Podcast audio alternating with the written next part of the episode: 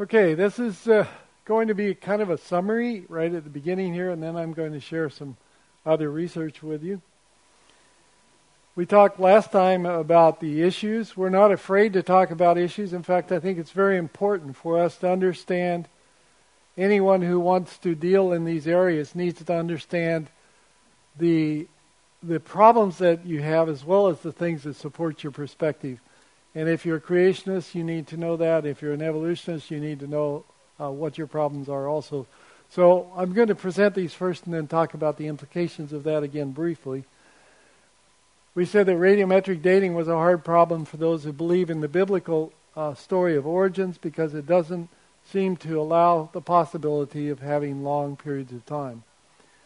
There are other dating methods that can be used to talk about time, and these also can give ages that are beyond what the Bible would, would permit. There are also things in the fossil record, like the orderly arrangement of fossils that we see worldwide uh, as we look at the, at the layers of rock. We find out that the kinds of fossils that we find all the way around the world are uh, seem to be in a specific kind of order. And uh, we also have the, the fossil record of man. We were talking about that during the break about uh, fossil hominids, where they are and what they mean. So these are problems that cre- for creationists. These are these are not problems for evolutionists. These are problems for creationists, and they are serious problems, and they need to be taken into account. Now you don't have to throw out your theory because it has problems, because the other theory also has lots of problems. Uh, evolution has no explanation for the origin of life. Uh, I'll say that to anybody's face because it's true. And there's nothing you can do about it. You can't fix that. It's broken and it doesn't look like it's going to ever be fixable. Where life came from is one of the biggest enigmas that evolution faces. And that's why, as I mentioned last time, people are going out to Mars to try to find life forms there because they can't find figure out any way to make it happen on Earth, and they're hoping maybe, well, maybe they'll be out there and uh, they're not finding much. By the way, they they uh, just put a report out last week saying that they weren't finding enough methane on Mars to encourage them to think it could ever have had life there. Then in the fossil record, we see the sudden appearance of life forms.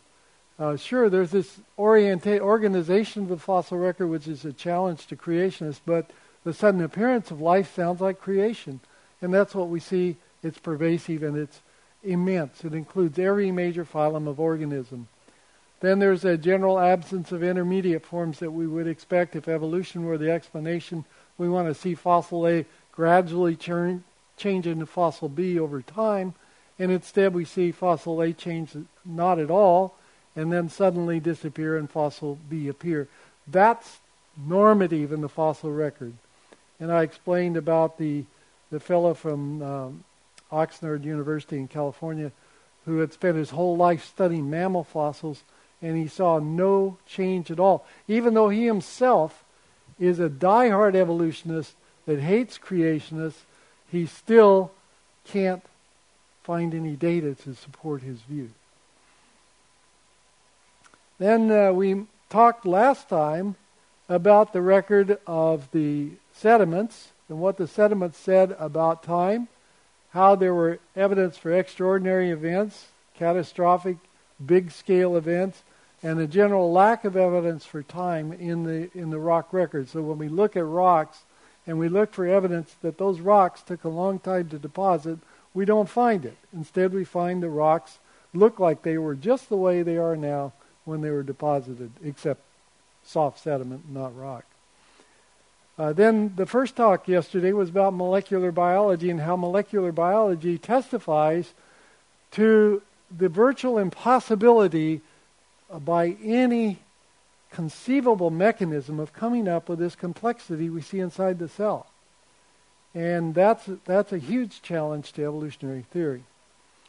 But when we put it all in balance with perspective, we see that uh, there are problems for creation, there are problems for evolution, and uh, they more or less balance out. If you don't like the the list I gave on these two slides, you can go out and make another list because there are lots of other things you could put on either list.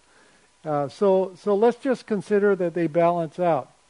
And of course, that means that uh, if they balance out, that means that uh, they cancel out as well. So that means that when we make a decision about what we're going to believe about origins, we can't ever say we did that because of the scientific data, because the scientific data don't give us support for one view against the other. There are problems for both perspectives from the science.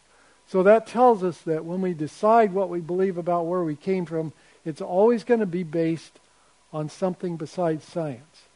And I also mentioned that that could be philosophy, it could be religion, it could be our parents told us something or didn't tell us something. Uh, but whatever it is, it's something outside of the science itself. Once we decide what we believe about origins, then we can go back and look at the science and pick up all the science that supports that view and feel pretty comfortable about whatever that position is. But the science can't give us the, the answer about where we came from. After all, there was nobody there to see it. Nobody can claim to have watched creation take place. And so wherever we did come from, we can't know it. So we're always going to be dependent on something else. Okay, so so what do we do with that? We now know that that's the case. It doesn't look like anything that we can do is going to change that picture at all. So what do we do as scientists? Well, if the Bible account of origins is correct, then the history of the world is a lot different than it is if the standard model is correct. You see that? There's a lot of difference between a few thousand years and, uh, and a few hundred million years.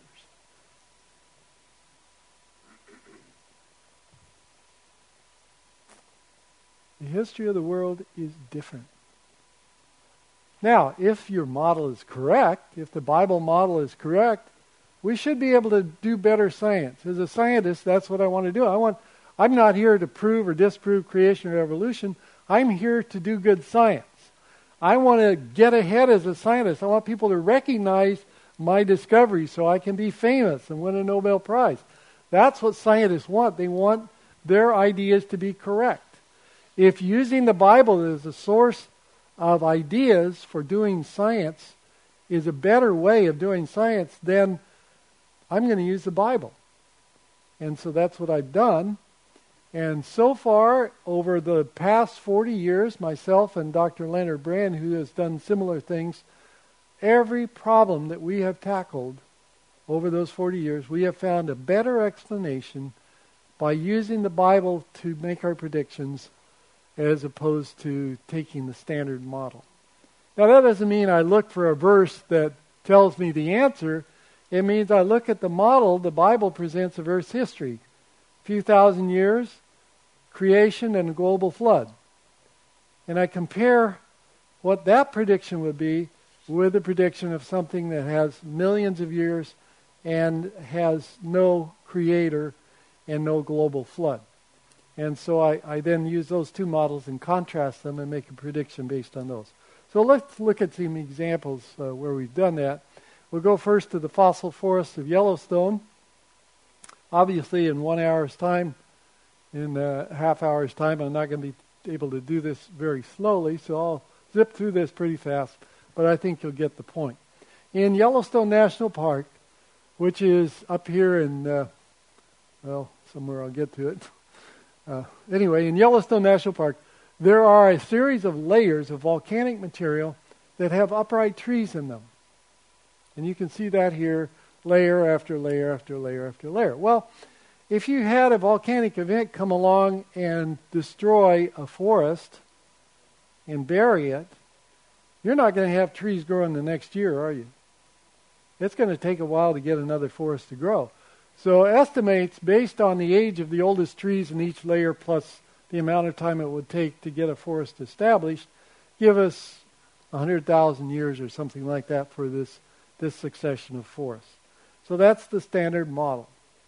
Thousands of years, and uh, that's in Yellowstone National Park. Okay, we mentioned already that a good theory successfully predicts the outcome of untried experiments if the Bible can give us an idea of what research to do, uh, it might give us better results than the standard model. The standard model tells us these trees grew there over tens of thousands of years and accumulated because of successive volcanic events. The Bible model suggests the trees may not have been deposited uh, over a long period of time, but may have been deposited in, in a short time. So those are the two predictions. Now let's see what happens when we start doing the work. We need a few terms here. A fossil forest is applied to any fossil deposit that has upright trees that look like they grew where they are. Volcanic breccia. Breccia means broken angular rock fragments. So these are broken angular rock fragments of volcanic rocks, and uh, that's what we're going to talk about in Yellowstone. We already talked about a graded bed, and we can kind of skip over those other ones. Uh, we're talking now, this whole deposit is up here in the Eocene, right here in the middle of the Cenozoic, just to show you where it is. We're up here in Wyoming again. Uh, this is the northeast corner of Wyoming, and here is Yellowstone National Park. How many of you have been to Yellowstone National Park?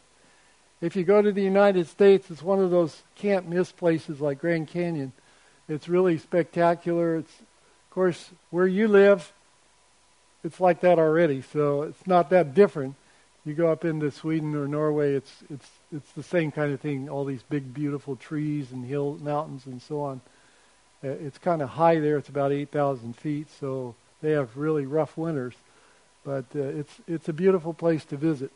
Traffic jams are horrible. Here is the well. Let me show you here. There are petrified trees here at Tower Junction over here in Specimen Ridge, and up here at Specimen Creek, up here in Tom Miner Basin, and there's some other places as well. Uh, this is at Specimen Creek, and you can see on this hillside, here, for example, is a upright fossil tree. Do you see that kind of yellowish thing there? That's a fossil tree. These are a map. This is a map showing the trees as those dots, and the lines are the layers that contain the trees. Here's what they look like up close. Here's a couple of the trees. These are sequoia trees, and uh, they stand really tall. They they actually are well preserved, as we'll see in a minute. Uh, the actual wood is still there, but it's been filtra- infiltrated with silica, so it's filled with glass. Here's a couple of other trees here. One here, one here, one one right there. Uh, so there's a lot of a lot of these trees. This is a cross section of one, a really beautiful stump. And you can see the tree rings here, and uh, the wood is very well preserved. Here's what they look like if we take a piece of that wood and grind it very thin so we can see light through it. This is what it looks like on a slide.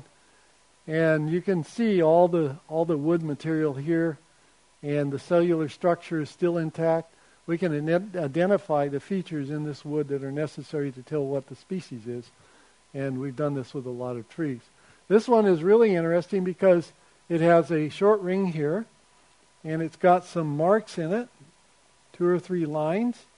And then we have a big ring here, a smaller ring here, and this one has some, some lines in it, then a smaller ring here, and then this one has a, a band in it called an early wood ring. Early wood rings are uh, rings that are down in the side of, down away from the the uh, end of the ring. This ring starts with big cells in the springtime, and gradually, as it gets toward the fall, it slows down, slows down, slows down, begins to deposit more of the material in the in the wood that gives it strength, the lignin. And so, by the end of the year, uh, when it stops growing, it leaves a line and then in the fall, in the spring of the next year, it starts out with big cells and gradually slows down. But if a, let's say there's a drought during the summer, it'll stop growing in the middle of the ring. So here we come into the fall. Maybe there's an early freeze here. So this line may be the result of a freeze before the tree is ready to stop growing. And it kills some of the cells, so it makes a line.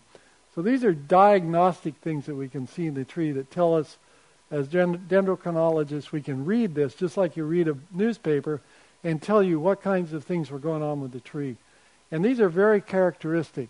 So we have uh, mapped a number of these trees, And we found this signature that was present in several of them. Uh, it consists of a series of latewood rings here in this ring, the first ring in the series. Then there's a big ring, a smaller ring, a smaller yet ring, and then another uh, early wood ring here.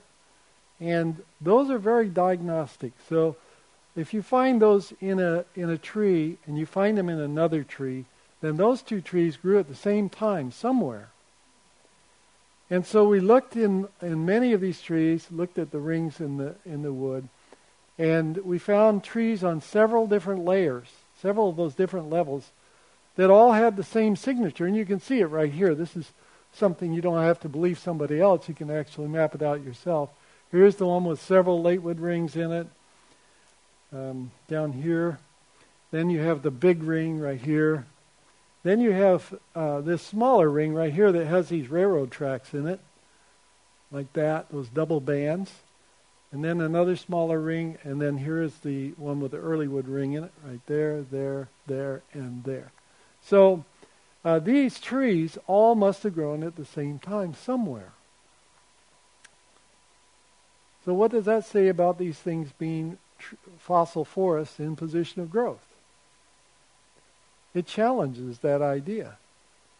You can't have trees on different levels growing at the same time if they're if they're in growth position.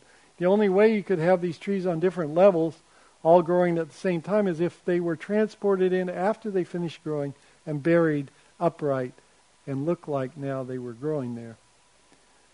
Uh, so here we see that hillside, and you can see again, you can see fossil trees here and there on the on the hillside. We can map that out and we can see that there are several different layers there. Each one of these is a different level. And we're going to take a look at the material that makes these lines. These lines are very distinctive things. They're called soil levels. But I want to look at up close at what's in that soil level. So here is a thin section of the soil level. That is, it's a piece, a rock that had the soil level in it that was cut and polished until it was very, very thin so you could see light through it. And then we took a picture of that. And here what you're seeing is perfectly preserved leaves. So this is one leaf right here. Now, normally you don't have well preserved leaves in soil. What the soil does, the bacteria get into the leaves and they break them down, and very, very quickly uh, they would start to disintegrate. But these are well preserved. But that's not what's interesting here. What's interesting is every leaf has a graded bed underneath it with big stuff down here and fine stuff up here. The only way that could happen is if those leaves were settling out in a body of water. If those leaves were settling out in water, then as they got near the bottom, suddenly they would keep more big stuff from coming down, and the little stuff could settle out, and then the leaf would go down. So we're quite certain that this layer of so called soil was actually a deposit that took place underwater. That's not consistent with an ingrowth forest. Uh, we published a number of papers on the on the fossil forests, and among these papers we studied the pollen. Here's some pollen grains uh, that that show you what they look like. And what we did is we looked at the trees in each level we took samples of the trees, and we took samples at the bottom of the trees to analyze pollen. So we took all those samples back to the laboratory, and one student ground the wood and looked at the wood and identified the tree. Another student looked at the pollen and identified the pollen. And what you're seeing here is the distribution of pollen grains in this chart and the names of the trees across that way. And what's compelling argument against these being in, in situ forests is that they don't match up. Most of the time, we can't find the right kind of pollen underneath the tree. Uh, here's one that's even more difficult because it has a lot more different kinds of trees, and most of these trees are temperate to subtropical trees. And uh, so we look at the pollen underneath these trees and we don't find the kinds of pollen that we expect from these kinds of wood. So that's, that's a big problem.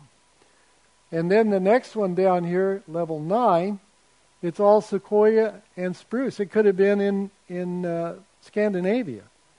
Spruce trees and pine and uh, larch and a few alders, and that's it. And when we look at the pollen spectrum, we have lots of alder pollen. Notice that's the biggest category here, but there's only one little alder tree here. There's no alders anywhere along the slope that we could find except for that one. So you have a lot of alder pollen and no alder trees, and that doesn't match up very well, especially since spruce and pine are prolific pollen producers. They should have swamped the alder tree. So we published this paper and we suggested that these trees were not in position of growth, that they must have been uh, deposited there by some kind of a process. Well, that was the state of things when in 1983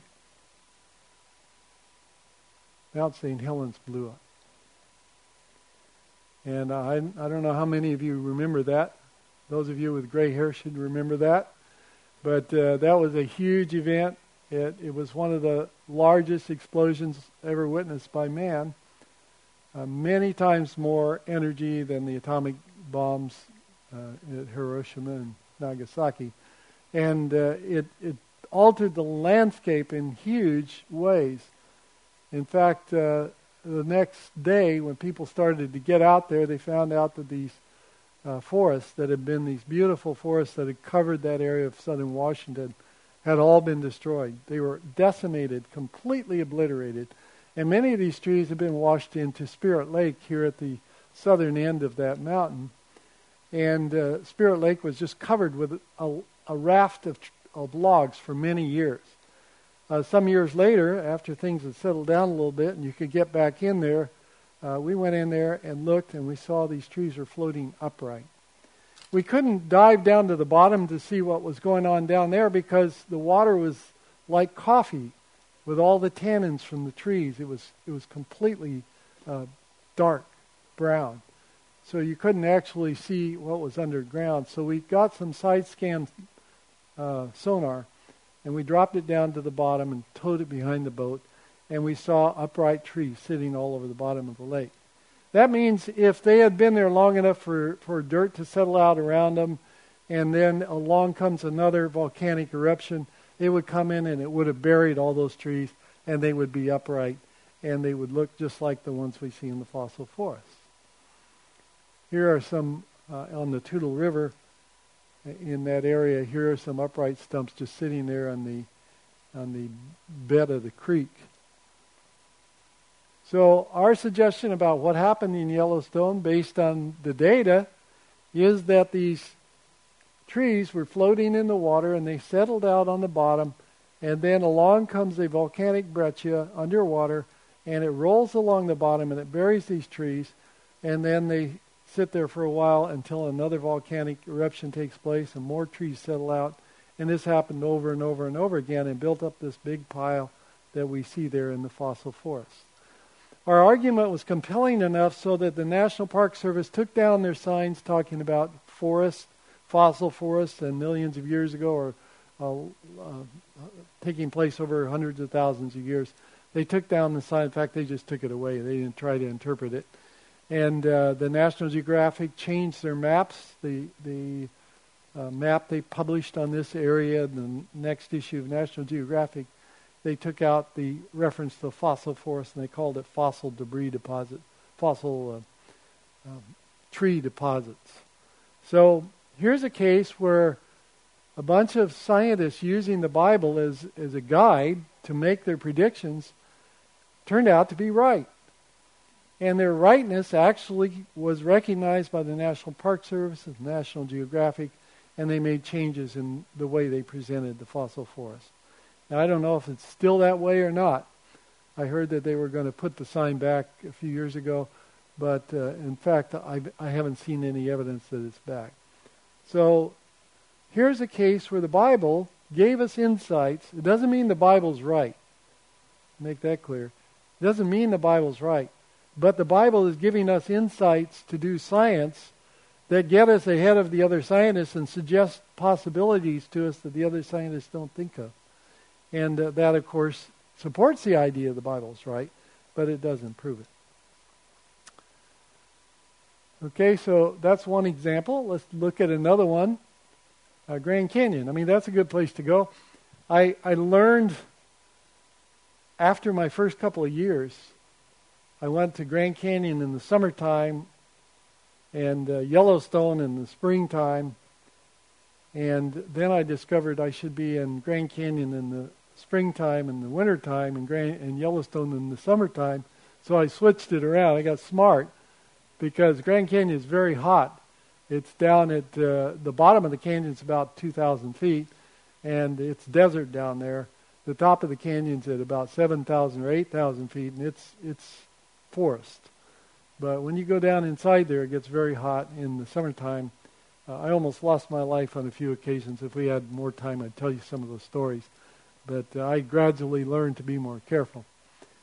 Uh, here's where Grand Canyon is in, in northern Arizona, right up in this region here.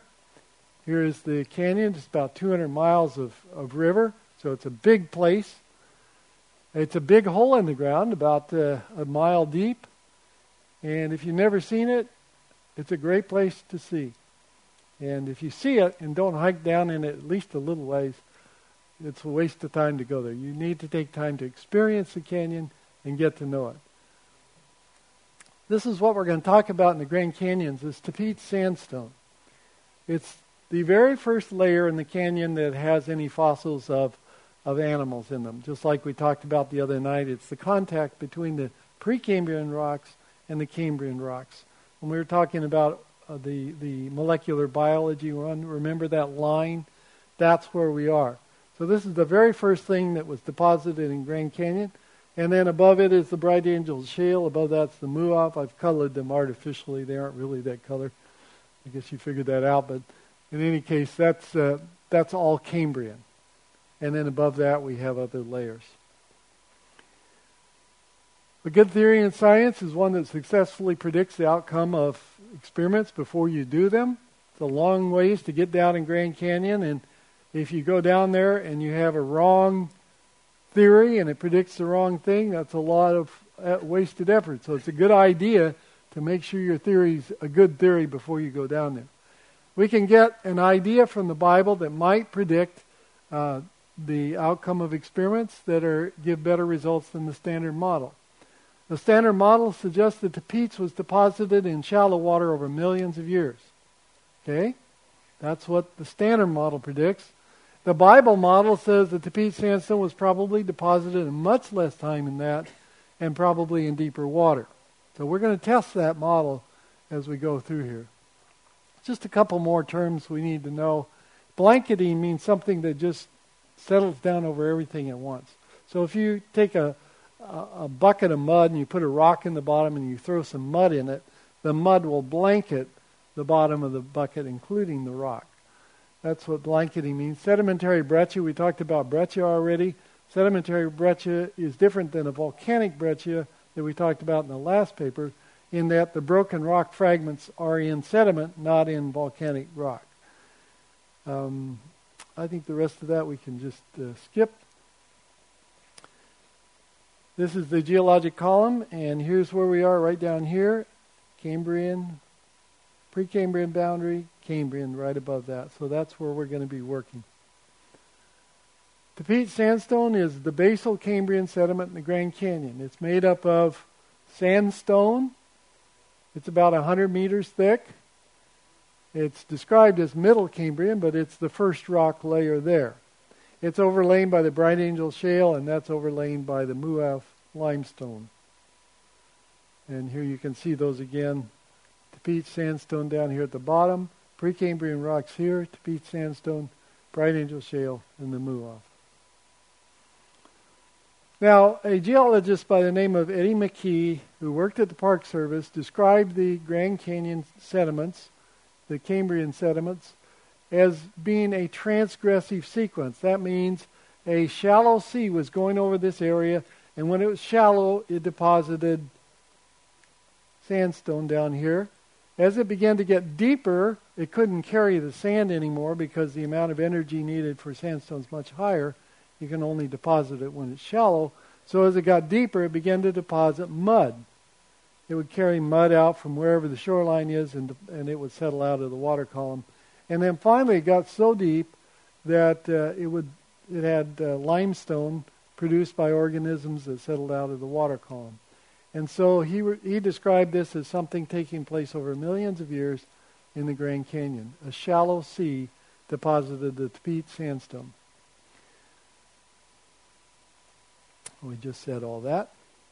So now let's go out in the field and look around. What do we see?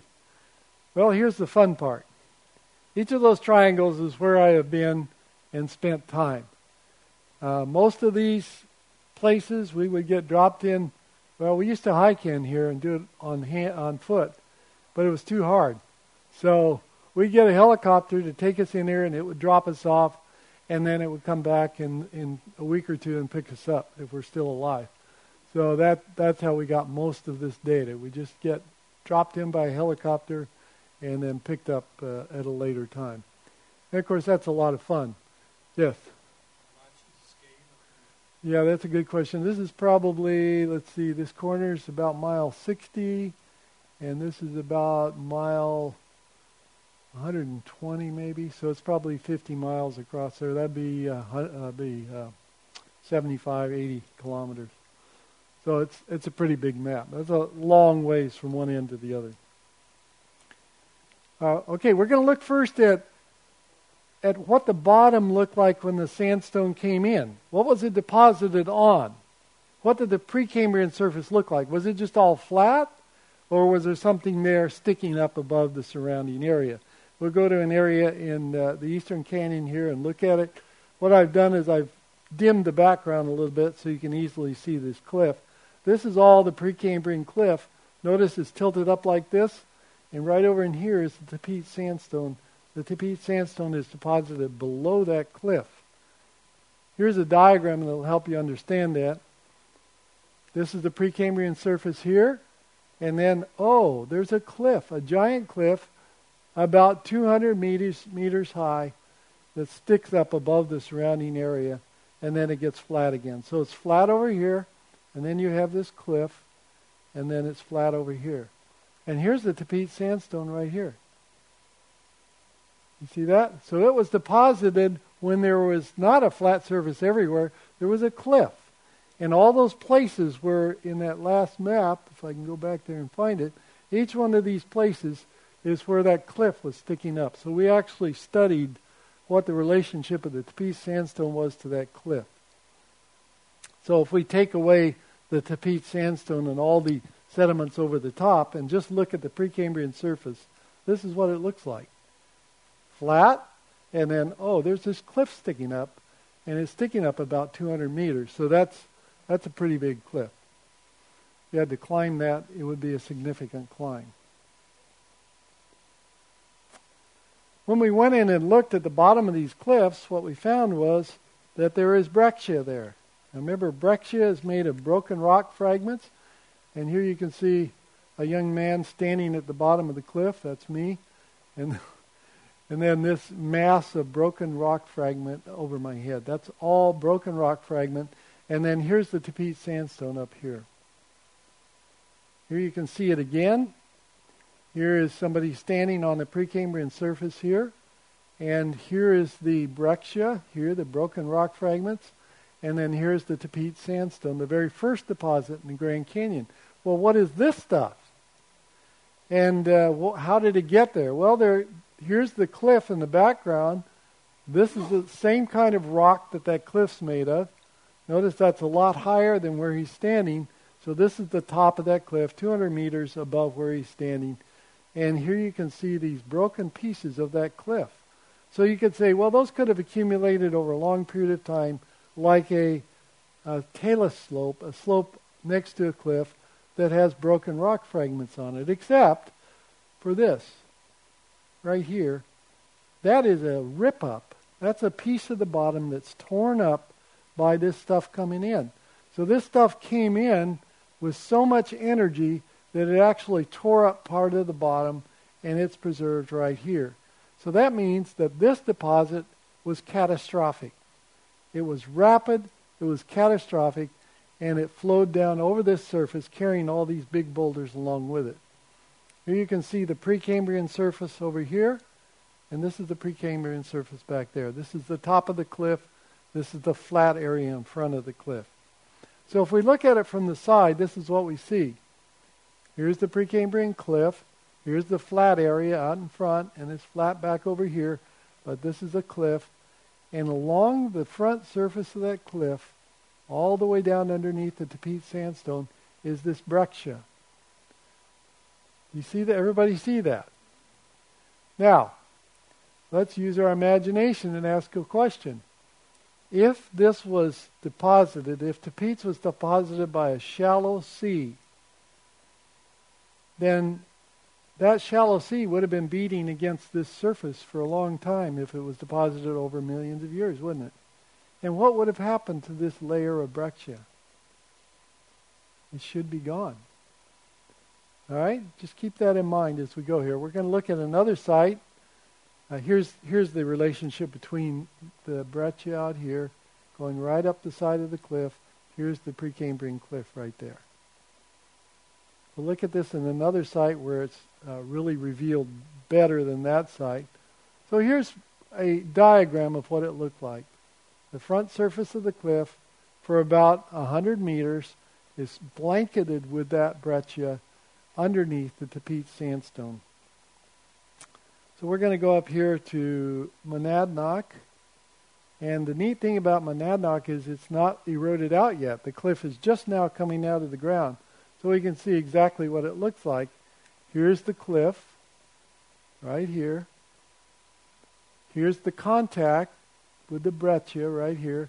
The breccia goes all the way back up here, all the way down here, down here. This big block is one of the pieces of that breccia, so they're quite large. This is probably 20 feet. Uh, this is probably 10 meters across. Here's the Tapeats sandstone. The Tapeats sandstone ends about right there, and the breccia continues on up to here. And it's finally buried by the Bright Angel Shale, this stuff here. So that relationship is very significant. All right, let's strip all this away. Let's just take it away in Photoshop and look at that cliff. Here's what you see. Now, let's put the Tapeats sandstone in.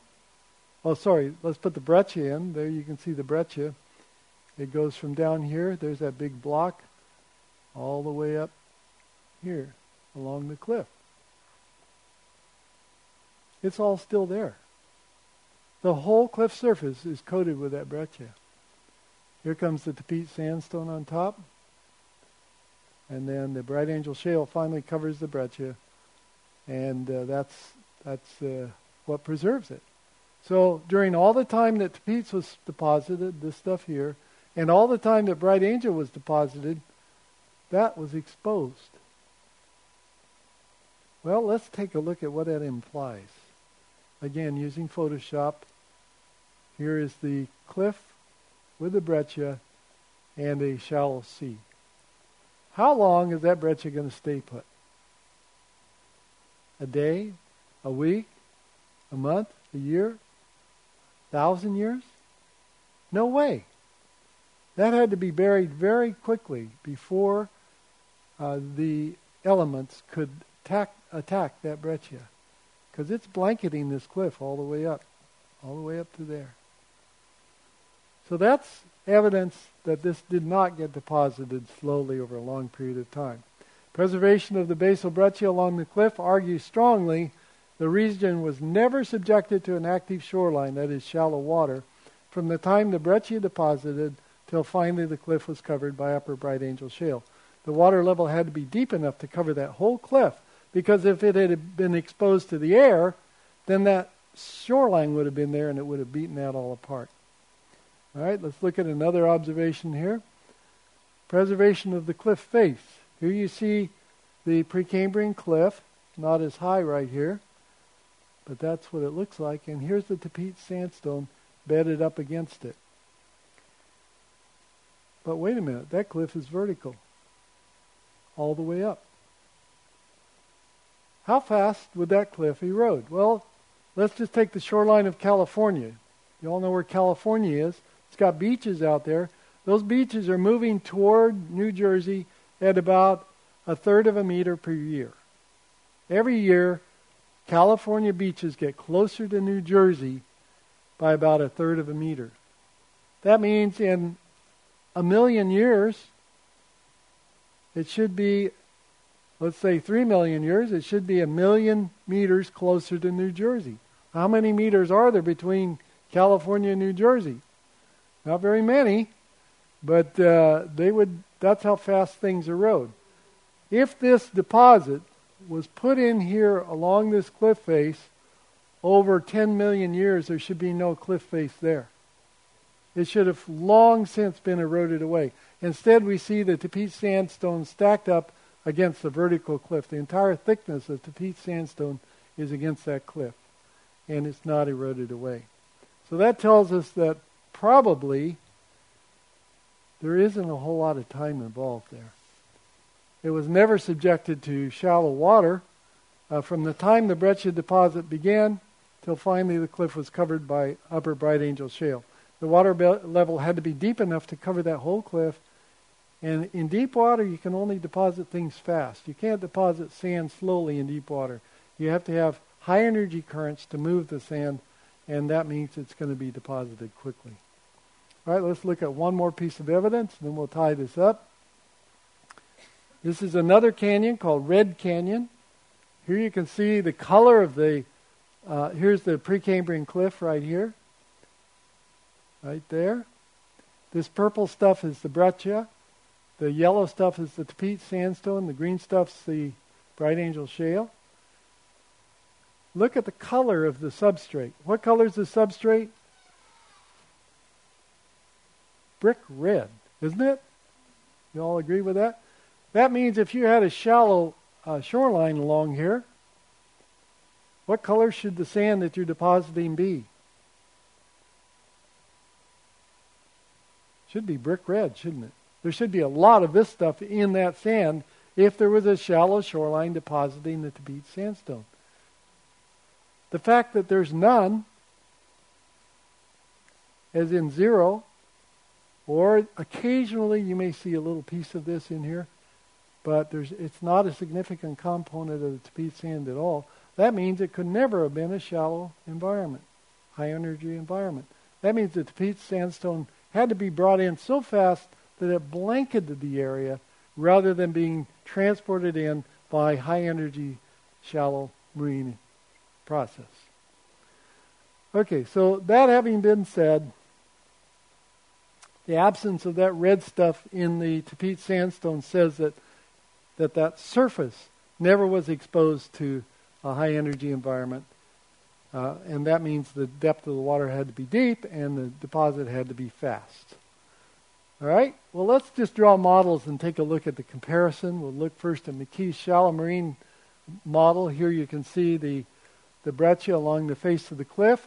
Then we bring in a shallow sea and it begins to come in. What's going to happen to the breccia? Very quickly, it's going to be gone and then what should happen to the cliff itself because we said last night in 10 million years all of North America will be eroded to sea level. What's going to happen to this little cliff in 10 million years? It's going to be gone. It should be all gone. So not only should there be no breccia there, there should be no cliff if McKee's model is correct. Okay, let's look at a model with deep water and rapid deposition. Here you can see a deep water model. We have the breccia there along the cliff. And let's say that 100 miles or 500 miles farther to the east, we have a collapsing delta. Let's say we have a delta there with a lot of sediment in it. Suddenly it gets over steep and it collapses, and all that sediment's released into this basin. And it travels over here as a massive flow. The sand, of course, is going to go faster than the mud, so the sand arrives first. It comes up on the backside of that cliff. It goes over the top and transports that breccia down and buries at one single event. And then the sandstone deposits out on the bottom. Then the mud arrives and begins to fill in over that and deposits the Bright Angel Shale. That explains what we see. That makes sense. And that's based on a model that comes to us from the Bible. It didn't have to come from the Bible. We could have thought of it on our own as a possibility, but in fact, we said this doesn't look like it's going to fit with the biblical model, so let's investigate it.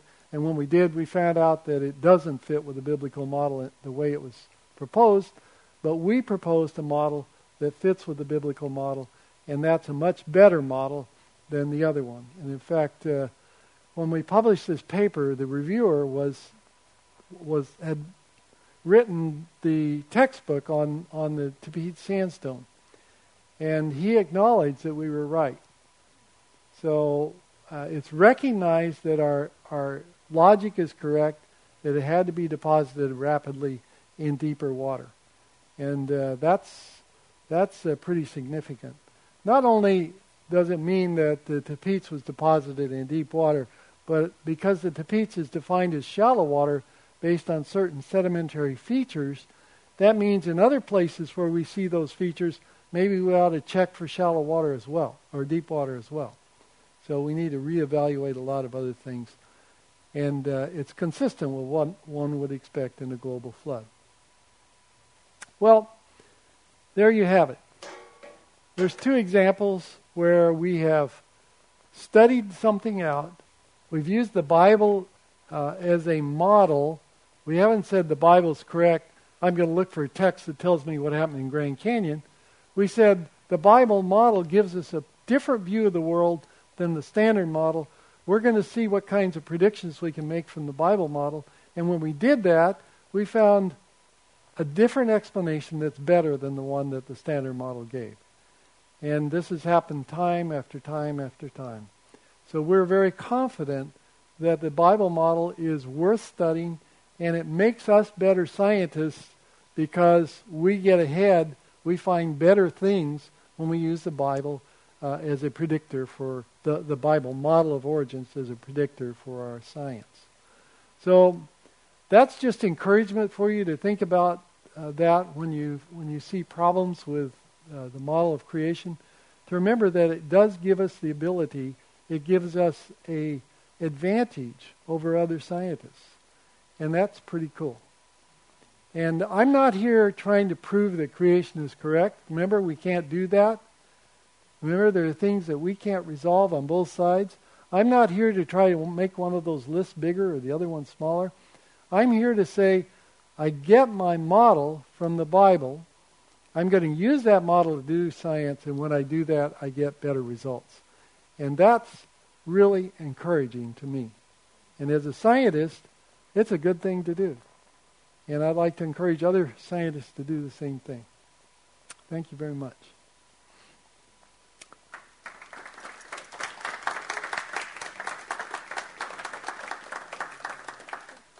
And I'll entertain questions if you have anything you'd like to ask or challenge or, or suggest.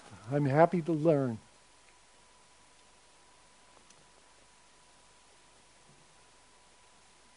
Yes. Uh, when you were giving that model of uh, coastline of California, um, I was wondering, isn't there other forces that are causing like upheavals at the same time? That, and then the second part of the question is, is what do you think California looked like hundred thousand years ago, or I mean, was it further out in the Pacific or?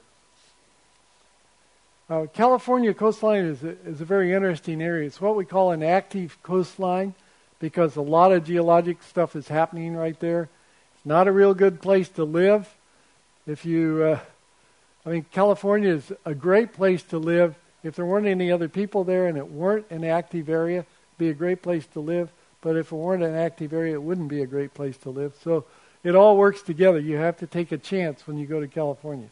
Lots of earthquakes there. It's an unstable environment. It is tectonically, it's the boundary of several plates, so things are moving in different directions. Stuff is accreting onto the coast of California from the Pacific Ocean because North America is sliding to the west. And so it's just a really exciting, dangerous place to live. And uh, so, from that standpoint, hundred thousand years ago, we, we can we can pretty much tell by working the faults backwards what it would have looked like. We know that the San Andreas fault is going north, the west side of it's going north, so you can just slide that back uh, for a while, and then you get what it looked like a few thousand years ago. So uh, we can we can kind of get an idea about that. So was it further west uh, then, It was further east. further east? Yeah, North America is moving to the west. So, but California, California, don't tell the Californians this. The California was all scraped off the bottom of the ocean. North America is pushing west, and there's no place to go. So it just kind of bumps along, picking up whatever's out there in the ocean. So most of California wasn't there uh, a few thousand years ago. It was all scraped up off the bottom of the ocean.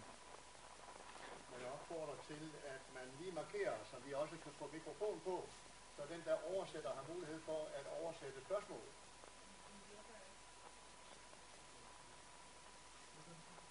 Somebody help me with that? I just want the person to have the microphone. Oh, okay. Okay. Any other questions or anything you'd like to contribute? Here's your chance. Oh, Okay, I'll ask one more question. then. Okay. Uh, in those areas you were investigating in Grand Canyon, could there also be uh, upward forces that were, uh, that were, in other words, everything was based on the erosion, but could there other be other forces that were pushing upwards that could explain different things? I, I think you're talking. I think you're asking the question you asked just a minute ago, which is, if you're eroding things away, uh, don't things pop back up when you erode, erode them away? Is that Yes, yeah. the what- question you want? Yeah. Uh, yes, they do. In fact, when uh, Thunhoffel did the calculations for North America, or Galilee, I guess it was, and calculated that North America would erode to sea level in 10 million years, he said it would be 33 million years if you accounted for uplift. So when you erode something away, more is lifted up, and you erode that away, more is lifted up. But if that had really happened even once in North America, we shouldn't have all the sediments that we have there from the Paleozoic. They should have all been eroded away long ago. So there hasn't even been one cycle of uplift and erosion on North America. Uh, so he says it would happen at current rates in 10 to 33 million years, but it hasn't happened once. So there can't have been 10 to 33 million years. And uh, I don't know how that particularly applies to the question in Grand Canyon, but um, it, it it is relevant, but I don't know how I would fit that in with it because we're not really talking. We're talking about a static process uh, of of deposition, and if deposition's going on, then erosion isn't. So this would be this would be an area where sediments are accumulating, not not eroding away. And and 10 million years is far too long for that layer of rock. That's that's what we said. Okay. Well, yes. Oh, okay.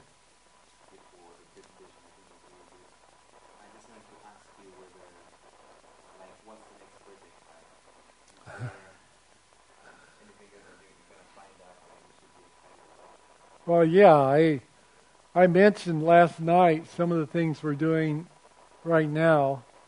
Uh, Dr. Brandon and I have spent the last uh, 10 or 12 years looking at the geologic column section by section, millimeter, centimeter by centimeter, looking for evidence of time. And, and we're not finding it, but now we have to put that into a publishable form and get that out into the scientific community so it can be challenged and, and discussed and other people can realize that, that what we have is significant.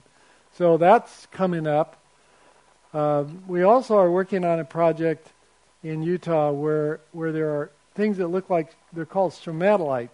They look like they were made by biologic structures, and what we're finding is that, and, and that's how most people interpret them. But we think this is part of the deposits that took place during the year of the flood. So we don't think they're biologic structures. We think they are uh, depositional processes that make these things, these kind of rounded mounds that, that are about this big or so. And uh, so two years ago, we found a bunch of these mounds that look just like the round ones, but they're elongate. They can be up to three to five meters long, and all over the basin they're lined up the same direction. And so nobody really knows what that means, but it doesn't look like they're it doesn't look like they're stromatolites and that they would require any time to, to be formed. So that's that's a big one. Plus, in in the dinosaur stuff, I didn't tell you this, but we have found two new sites which are entirely different than the ones we're studying at the other site. The other sites all give us one kind of animal mostly, the duck-billed dinosaur. These other sites give us everything but duck-billed dinosaurs. T-Rex, Nanotyrannus, Pachycephalosaurus, Nodosaurus, Struthiomimus, uh, uh, Nanotyrannus, Dromaeosaurus, all the Triceratops, all these other animals there, but there's no duck-billed dinosaur. What does that mean? How do you get duck-billed dinosaurs here and all these other ones in these other sites? So that's that's really exciting. It's all exciting. You know, whatever I'm doing is really exciting. This this last summer I spent a week flying around in a helicopter taking pictures of, of these cliffs as we went by. And that data is going to be coming out in a paper soon. Uh, we're giving a paper at the Geological Society meetings on that on that work. But I mean, what could be more exciting than that? Flying around, landing on top of the cliff, getting out, and going and taking samples. Uh, if you've never been in a helicopter and landed on the edge of a cliff, he has to land right on the edge so his tail rotor sticks out and doesn't hit a bush or something. So you're sitting right on the edge of the cliff, and you have to climb out and scramble down and get your sample, then get back in, and then maybe he can take off. He's not sure if it'll if it'll survive because he's not moving. You may not know this about helicopters, but helicopters have to fly, unless they're really light and they have a lot of power. Then they can sit. They can they can uh, um, hover, but the rest of the time they have to fly. So if you're not moving, you're not flying. So if he pops off that cliff and it's too hot or he has too much fuel, he'll drop like a rock and will crash.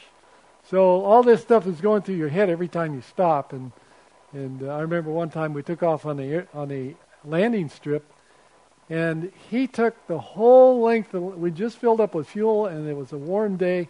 He took the whole length of that landing strip to be able to get enough speed to get up off the ground. And it was scary. He didn't have wheels; he just had runners and he was about that far from the pavement. If those runners hit the pavement, I kept thinking, what's it, what would happen? Well, that rotor's going to go into the cement. Anyway, that's the kind of stuff uh, that makes life interesting.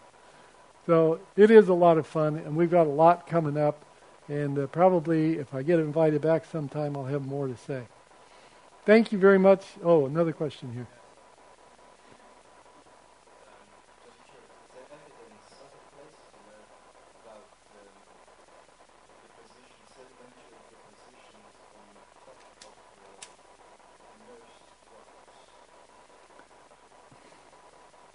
Well, this would be true everywhere at the Cambrian, Precambrian boundary, no matter where you look.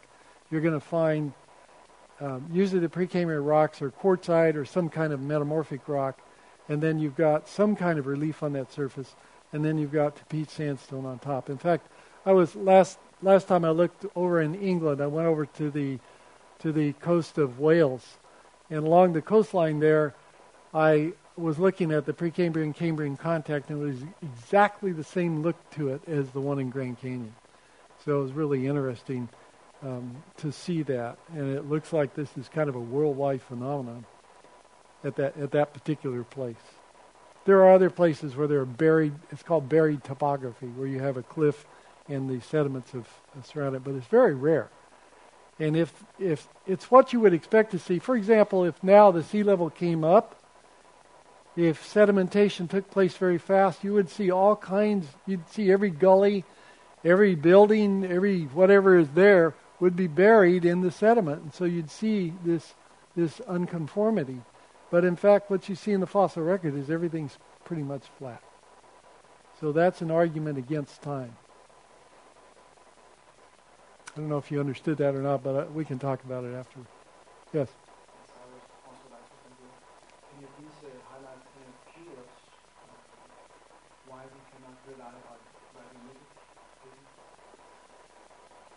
Well, yeah, last time we, we had an hour on that, and just to encapsulate that, the, the radiometric dating we don't have any good explanation why we shouldn't use it. But if it's right, the Bible's wrong. And so I don't think it's right. And when I go out and look at the rocks, what I see is that the rocks don't have any time in them. Looking centimeter by centimeter by centimeter all the way through the geologic column, we've measured tens of thousands of meters of sediment and looking for time, and we don't find it. And time would be expressed by rocks that have been burrowed by animals or anything that would indicate that some time had passed. But what we see is one layer above another layer above another layer, and it's monotonous, it's boring, but it's telling us that there's no time there. That's so so then that challenges this whole idea of radiometric dating. There are other things that challenge it, but they don't tell us why it's giving us the wrong answers. So right now you can't use that as a piece of data for creation. It's against the story of creation. So it goes on that side of the balance, not on this side. So How old is the flood? How old is the flood? It's a few thousand years. I, I you could probably pin it down to your satisfaction more than that. I just usually say a few thousand years because as a scientist, I don't care. I mean, it could be 10,000 years, it could be 5,000 years. It doesn't make any difference to me. I'm dealing with millions of years and hundreds of millions of years on one side. A few thousand years is close enough for my work. But if you wanted to know more precisely, you could try to work your way through the chronologies of the Bible and figure it out. Uh, that's that's all I can do for you. Okay, thank you very much. It's been a great evening. If you have any more questions, I'll be here for a few minutes.